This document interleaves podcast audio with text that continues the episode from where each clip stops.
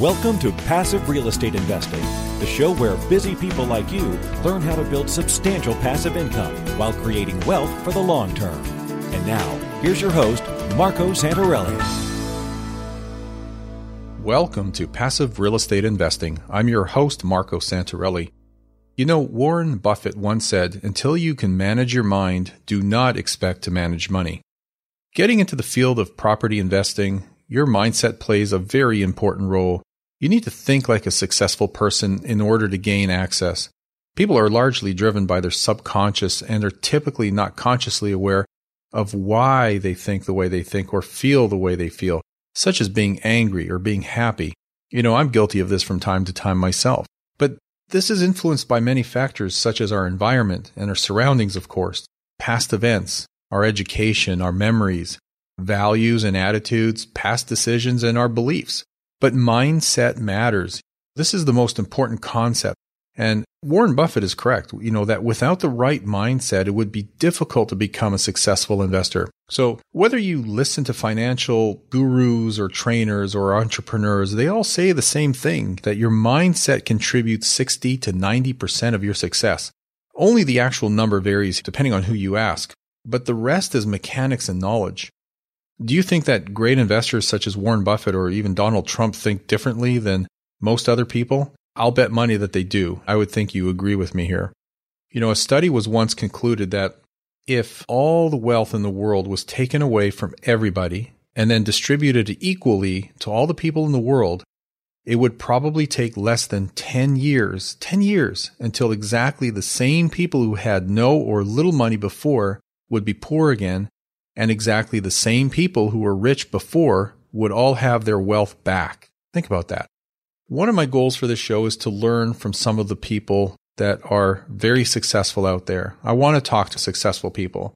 And I wanted to talk to a wide variety of people from the most high profile people, such as one of my most recent guests, Rich Dad advisor Ken McElroy, to some of the most young, ambitious entrepreneurs in the early years of their real estate investing journey. Are you on track to achieve your financial goals? Income producing real estate is the most historically proven way to accumulate wealth and has created more financial freedom than any other means. Norada Real Estate provides everything you need to invest in the best turnkey cash flow rental properties. Our simple proven system will help you create real wealth and passive monthly income. Get your free strategy session with our knowledgeable investment counselors at noradarealestate.com. That's N O R A D A realestate.com.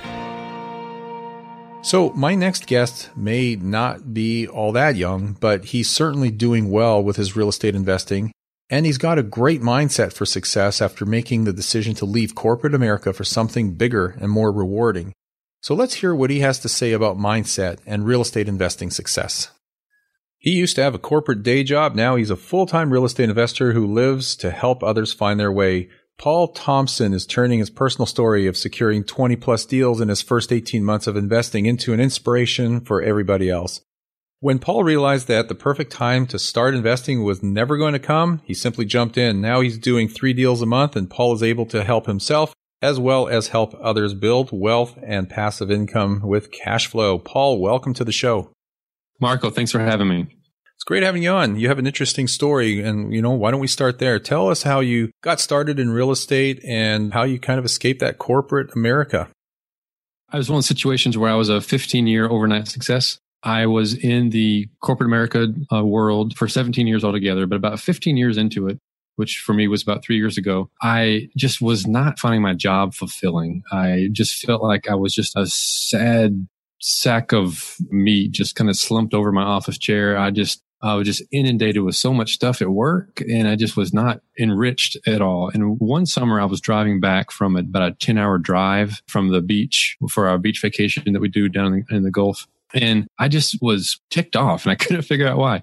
And uh, after talking to my wife and hashing things out, I kind of put my finger on the fact that I was realizing that I actually wasn't free. Like I had to go back to work. There was not an option. I had these basically golden handcuffs on and I realized that, you know, the scales kind of were removed from my eyes as either this drive back home is I have to go back to work on Monday and I don't have the choice not to.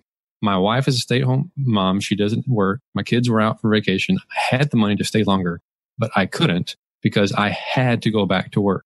And what was so ironic about it is I couldn't have asked for another week to even just work remotely uh, because that was against corporate policy. But the company I worked for was a telecommunications company, which creates the very technology that allows this technology to work and the very technology that would have allowed me to work remotely. But that was against corporate policy. And so I, and I just felt vulnerable. I was the only wage earner in my house. And if something happened to my corporate America job, then we would be vulnerable very quickly. So I just looked for a way to find a way out of, and I didn't know what would be the right asset at first. I thought maybe I should buy a franchise, start my own business. But then it dawned on me that I can just buy one piece of real estate and just see how it goes for me. Just kind of like starting a small business, but it was just one house at a time I would just add to my portfolio. As I grew and developed as an investor and learned learned some lessons along the way, I realized that I can grow this to enough where I don't have to work anymore. I can create lean financial independence and have enough passive income to exceed my living expenses. Well, I think the way you felt, a lot of people referred to that as either the hamster wheel or the rat race. They're trapped in a revolving cycle of having to exchange time for income. And that's why they refer to it as earned income. And the IRS refers to it as earned income. And guess what? That earned income not only is taxed at the highest tax rate, but if you don't go to work on Monday morning, like you just said, guess what? That active income stops coming in. You don't have income. And so a good strategy, and I think you're going to probably talk about this, is having multiple sources of income coming in. That's right. The really, really wealthy people create multiple streams of income.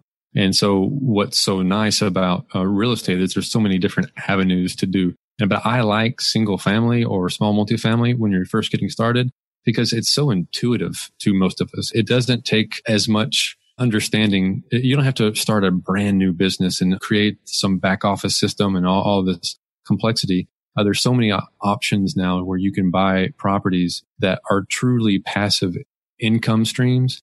And then you just keep stacking them on top of each other.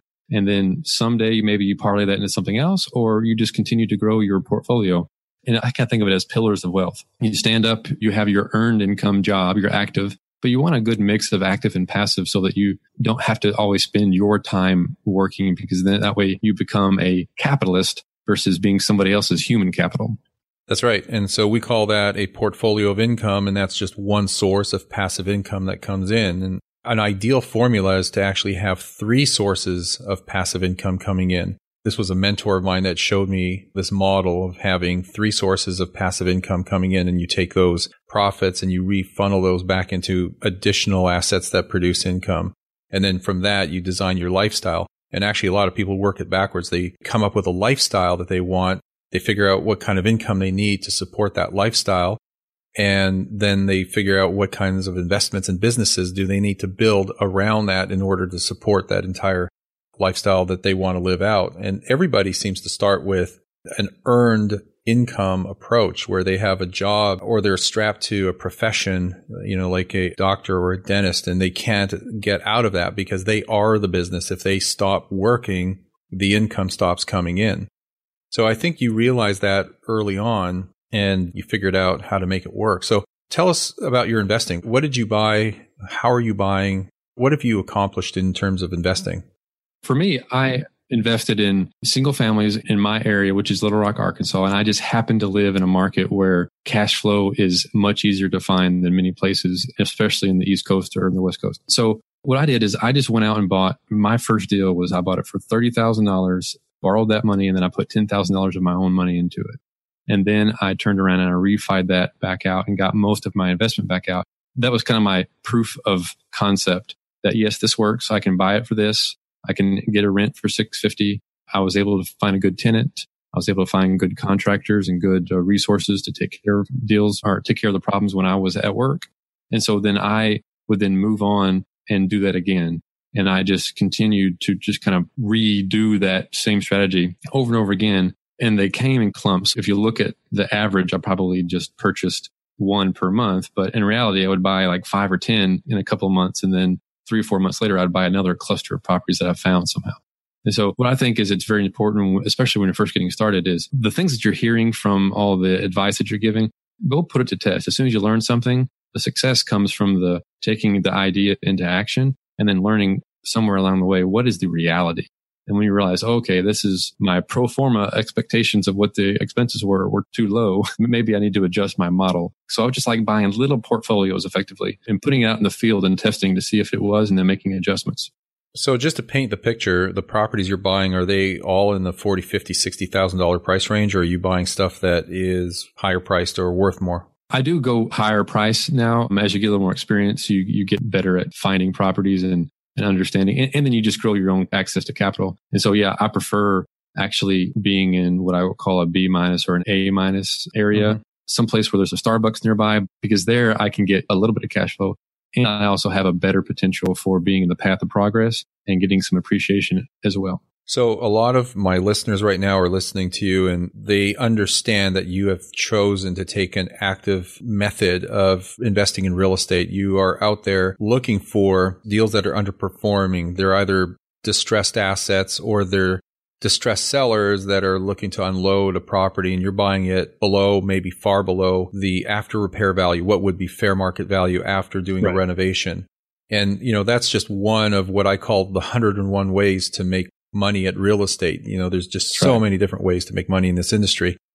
So that is a very smart way to go. And it makes a whole heck of a lot of sense for someone who has some knowledge, but more importantly, the time to do it. And mm-hmm uh, you know, I'm not for or against it. I've done a lot of that myself and everybody has their preference. Are you doing any kind of passive real estate investing, meaning that you are buying from other people passive rentals, meaning they're rent yes. ready? Yes. Or kind of break it down. How much of it is like active real estate investing? How much is passive? I would say that probably about at this point now, as I mature as an investor, it becomes more and more passive.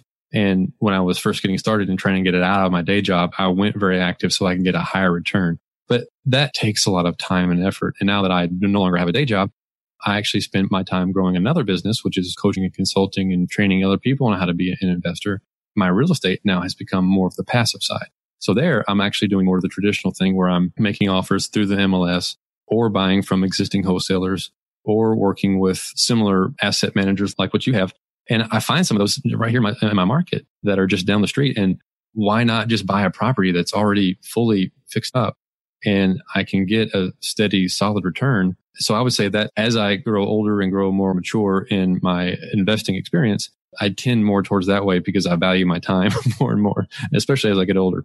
Sure. I would imagine there's two kinds of real estate investors. There's those that are in a corporate job or on a career path where they are doing it because they need the income. They don't want to necessarily be working in the job that they're in and they think about and dream about real estate. And that's just something they work their way into. And then eventually they get to a point where they have enough passive income. They can replace their existing job or earned income. And then they move into real estate investing full time.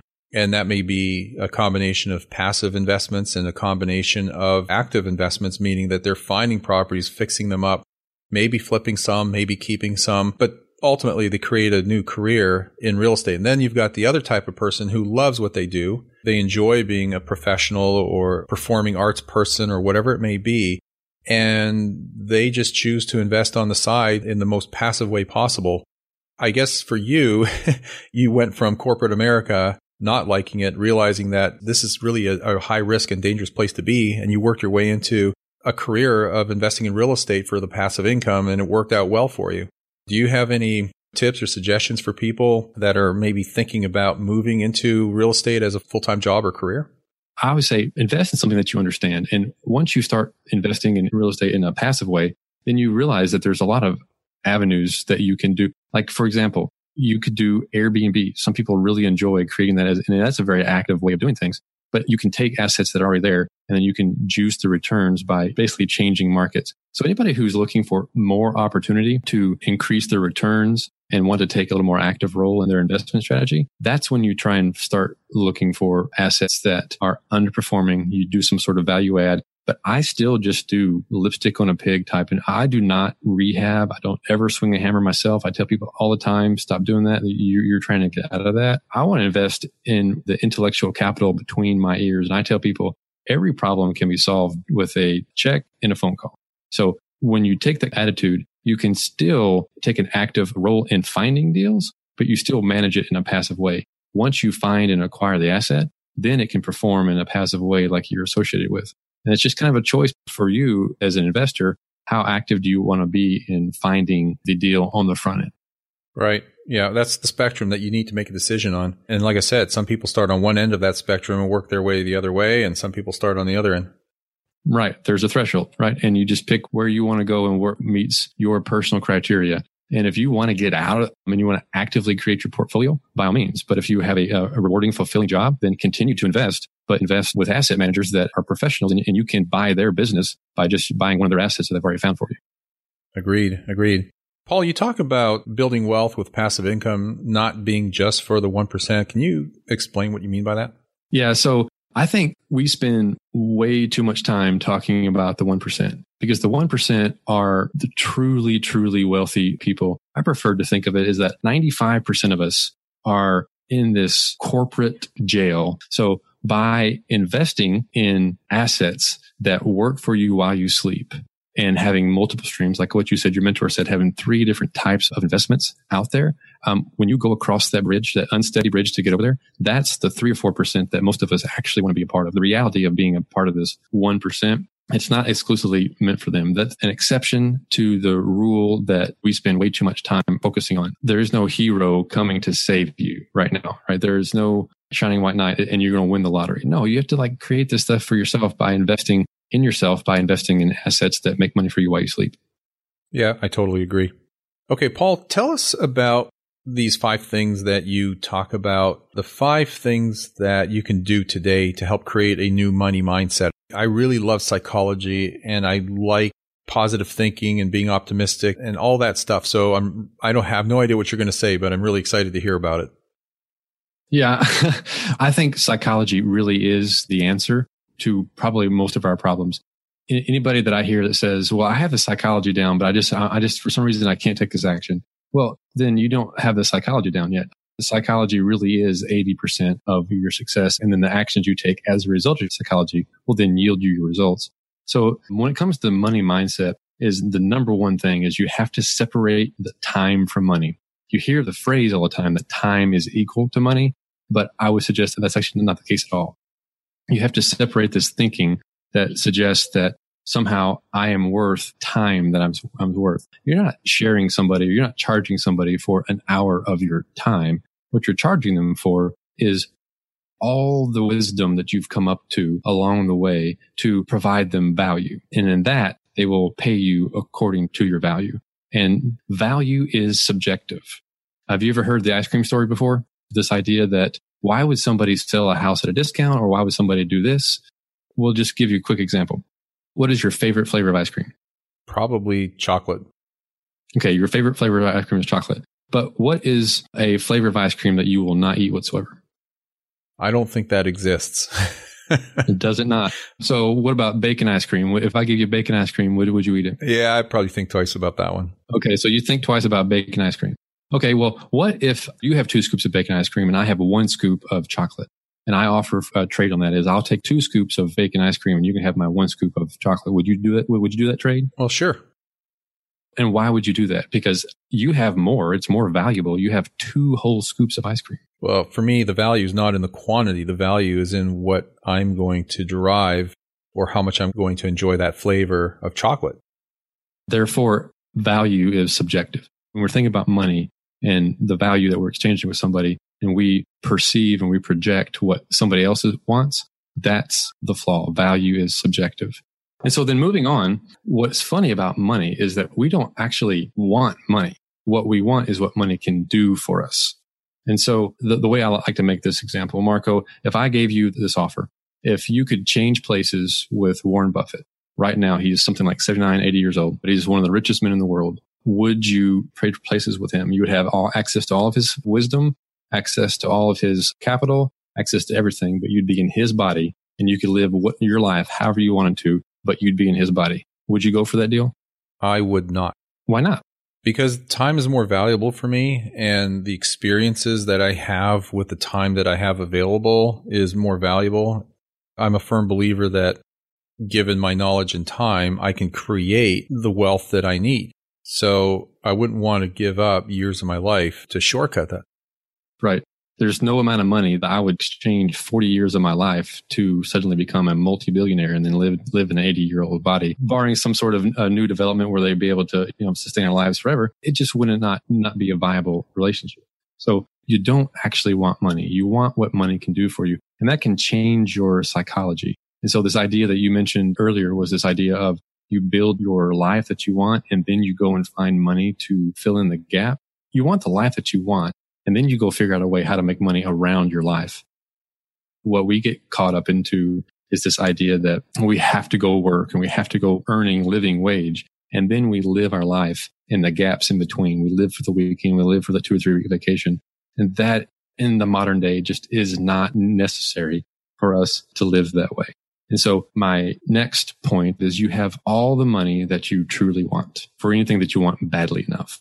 That is the greatest lesson that I'll tell anybody that if we get caught up in this chase for money, but when we get it, we don't understand why we want it. We're unhappy when we achieve this millionaire status or accredited investor status or whatever it is that we're trying to reach for. We reach the summit of the mountain and then we're not fulfilled and we wonder why. Well, it's because you didn't enjoy the process along the way. But figure out what you want and then go and find the resources to get there the ultimate resource is not having resources, it's being resourceful. Yeah, I totally agree. It reminds me of the interview I had with Dean Graziosi. I'm sure you know who he is. Mm-hmm. And for anybody new to this podcast that hasn't heard that episode that I did with Dean Graziosi, super powerful. It was all about the millionaire mindset and millionaire habits. And mm-hmm. one exercise that he does, not just to himself, but to other people, is to ask the question why, but go five to seven levels deep. When you first answer the question, why are you doing what you're doing? Or why are you trying to achieve a million dollars? Or why you're trying to do anything? When you stop to think about it and you ask the question why and why and why, and you keep digging deeper and deeper and deeper, you eventually get to the real answer to the question and the emotional components of it. And it's very, very revealing. It's a great exercise.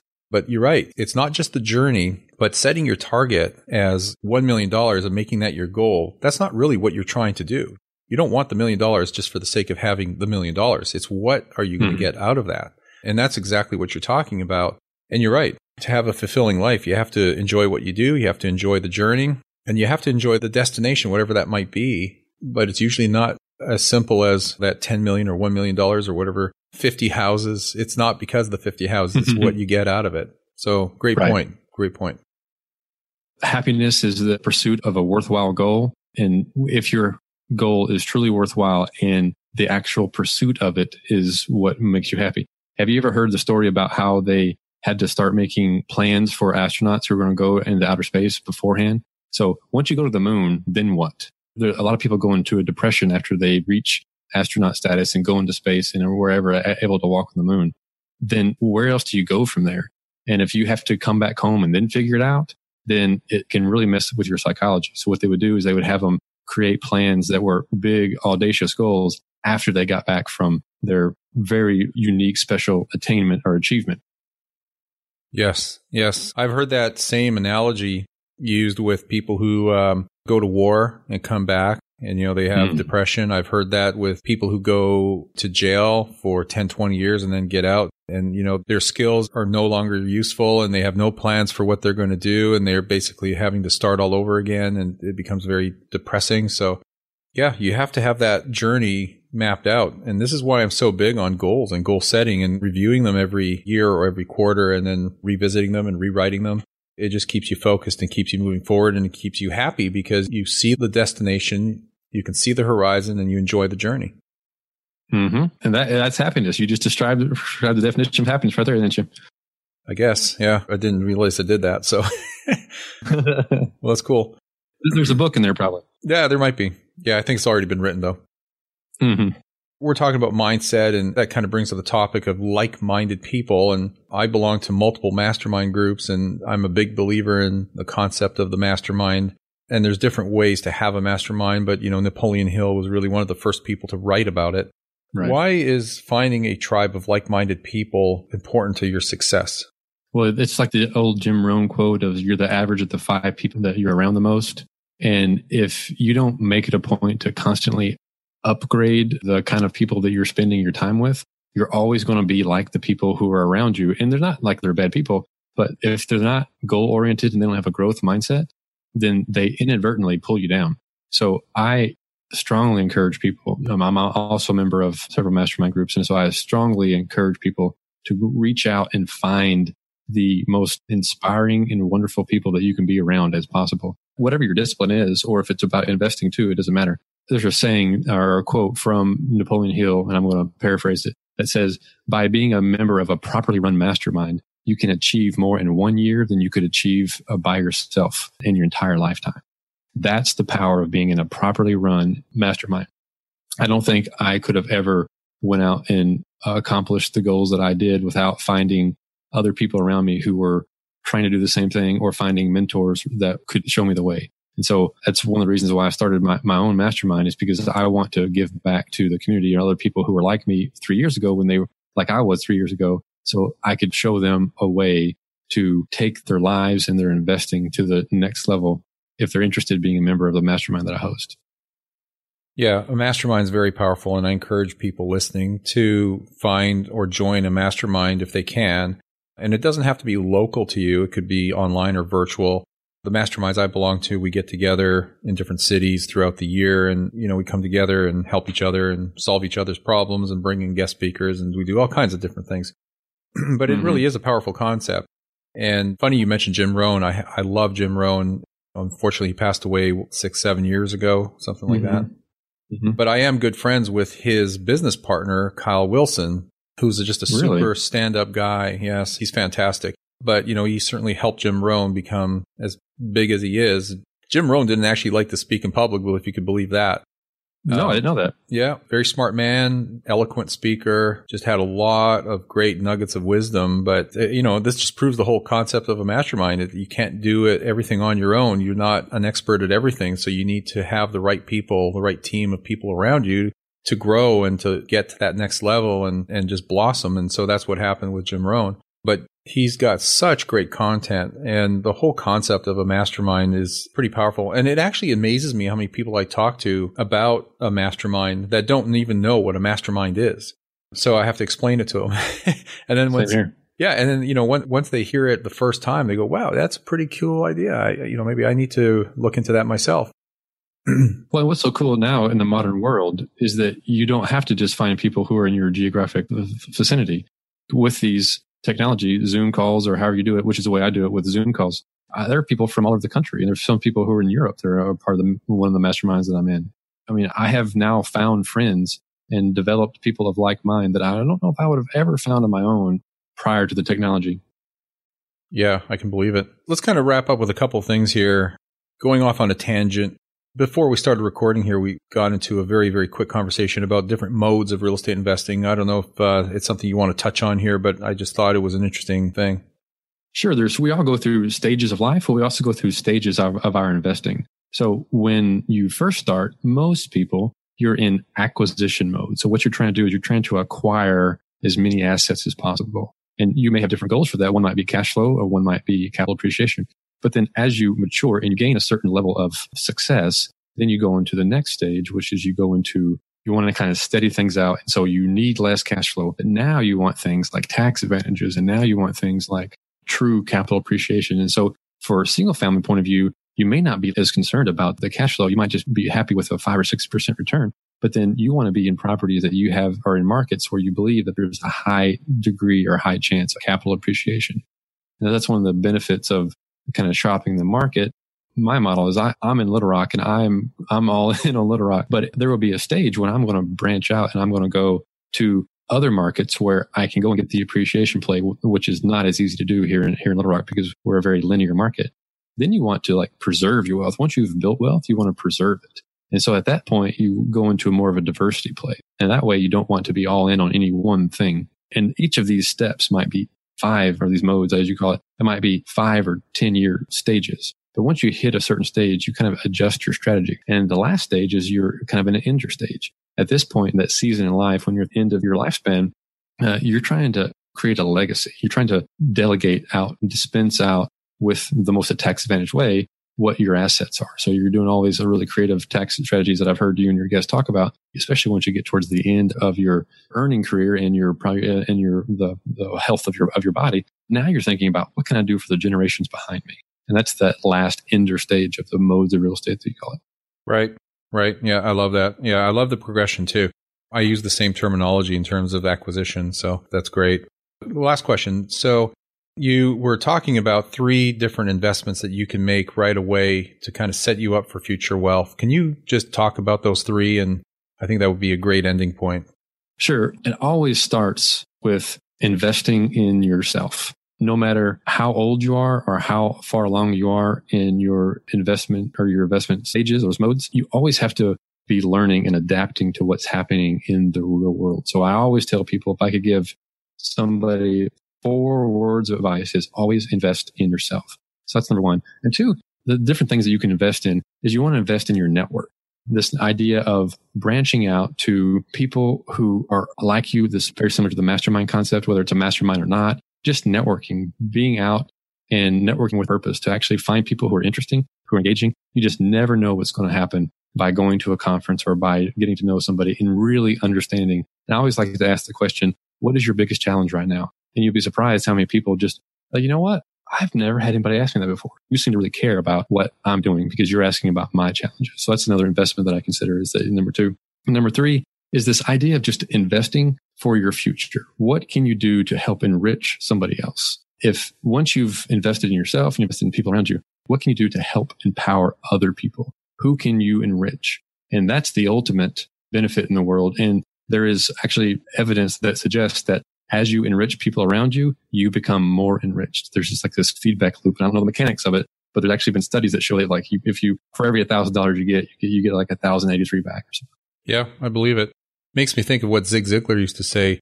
I'm paraphrasing here, of course, but you can have everything in the world that you want as long as you help enough other people get what they want. So it's putting other people yep. first. It's very That's powerful. Right. Yeah. Very cool. Paul, this has been very, uh, very enlightening. I, I, like the psychological aspect of investing in real estate and just personal development and growth. So this is kind of a nice bridge into, you know, the mental game as it relates to investing in real estate. Tell us about what you do and then uh, tell our listeners how they can find more about you and, and, and your services. Sure thing. Yeah. So I am a full time investor, and so I, I always will invest and, and, do invest, but I'm actually grow, growing pillars of income and pillars of businesses. And the other aspect I want to do is I want to help as many other people achieve financial independence or escape the rat race or escape from the matrix, as I call it.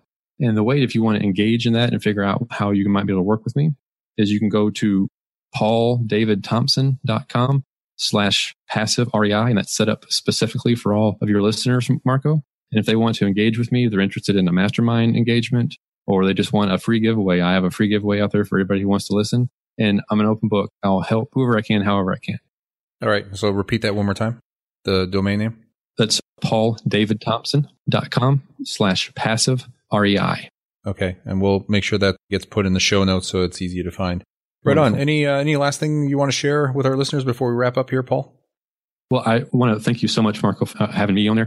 I, I feel like I am sometimes you get a little bit of um, doubt as to whether or not you've made it in life. And when I have the opportunity to be on such a prestigious podcast as this, I feel like I'm doing something right. So I appreciate the invitation. well, I really appreciate you saying that, Paula. And it's a pleasure having you on as a guest. Well, that's great. So thanks for your time. We're going to have all this transcribed into the show notes so people won't miss anything from a textual point of view. And again, thanks for coming on. Marco, thanks for having me. Once again, thanks for listening. If you haven't downloaded the free report I created called The Ultimate Guide to Passive Real Estate Investing, I encourage you to do so. And you can do that from either one of our websites. Just go to passiverealestateinvesting.com or to our property website at noradarealestate.com and download that free report. It is a great primer. It's 40 some pages and it's chock full of great content to help you invest or improve your investing and take you from good to great. If you are ready to have a conversation, we offer free strategy sessions. Just call up one of our investment counselors, or you don't even need to call. Just go to our website and fill out the form, and one of them will follow up with you. And do you have a question about real estate investing? Well, guess what? I may have an answer. I can't promise you, but I may. So just ask Marco, and you can do that by clicking Ask Marco on our website at Passive Real Estate Investing. And if you haven't already done so, please remember to subscribe. And we would love a rating and review on iTunes. I appreciate everybody who has done that. We're over 650 five star reviews, and, and I want to thank you so much for that. But it also helps us spread the word and it keeps us high in the iTunes rankings so we can share the word with more people. And last but not least, thanks for listening. I appreciate you very much, and we'll see you on our next episode.